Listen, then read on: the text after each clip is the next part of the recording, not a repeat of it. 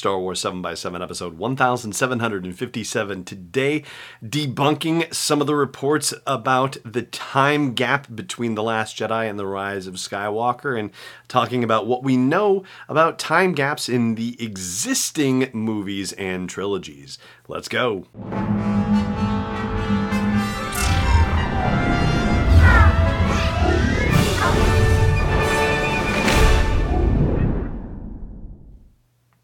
Hey, Rebel Rouser. I'm Allen Voivod, and this is Star Wars 7 by 7 Thank you so much for joining me for this episode where we're going to talk about the time gap in between The Last Jedi and The Rise of Skywalker. Because, shockingly, there have been some reports about the time difference that have not been confirmed and yet continue to be propagated. And so I'm going to trace back a little bit on this for us and you know, kind of set the record straight.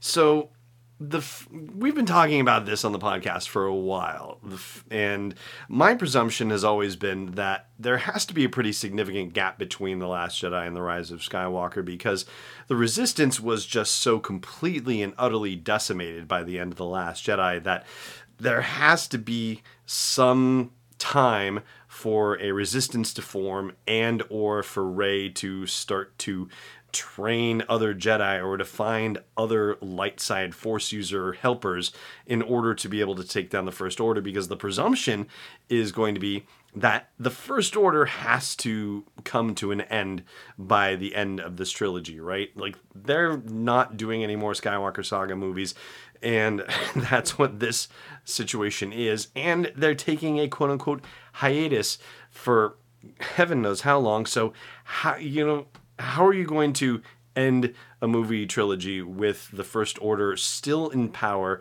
and no idea for any of us as to how long we would have to wait to see the First Order utterly, you know, thrown to the curb. I, I just it doesn't make any logical sense. And so you have to presume that there is some significant gap of time in between the two movies.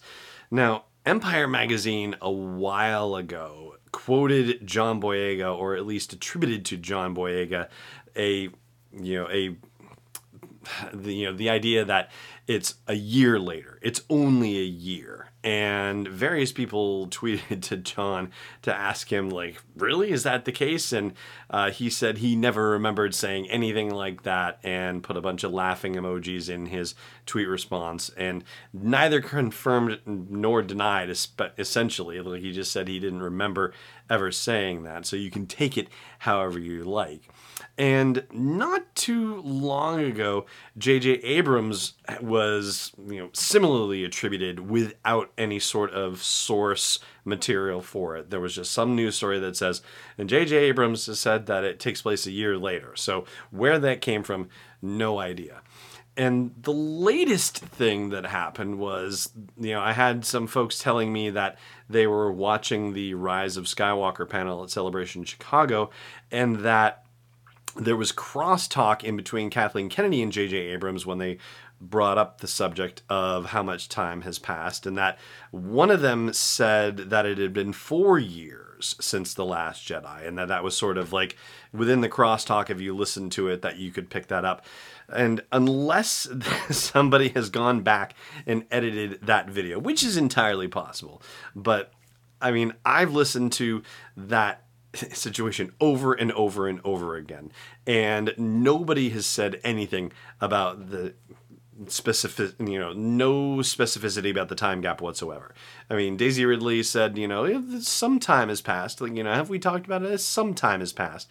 But yeah, there's definitely not been any specific time frame that's been given. I will say, however, that it's not necessarily something that you would note with a passing interest per se, but Daisy Ridley certainly carried off uh, being a 19 year old pretty darn well when she was in The Force Awakens, and she was 23 at the time, and or at least 23 when the movie came out, probably 21 when she was filming it. So it was only a couple of years difference, and she's 27 years old now. So You know, it's it's right in the wheelhouse basically. I think the gap is probably closing between her on-screen age and her real life age. And Poe Dameron, who is pushing 30 in The Force Awakens, certainly doesn't seem to be graying out necessarily in the still photos and the images we've seen from him in the teaser for The Rise of Skywalker. So, you know, I'll say he's not necessarily pushing 40 just yet, just based on that.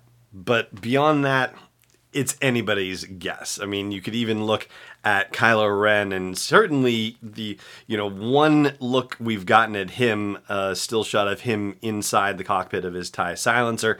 Like he certainly looks the worst for wear. I mean, he looks you know very fit and aggressive when he takes down that one random person in the middle of the forest in the teaser, but yeah, uh, you know, like is is going over to the dark side kind of messing him up a little bit? I don't know. He doesn't look fantastic, but I don't think you can judge anything about the time frame either. And you know, there's one other situation that also we can't judge it by too, which has to do with what happened with the prequels in the original trilogy, and I will break down all of that in just a moment. Stay tuned.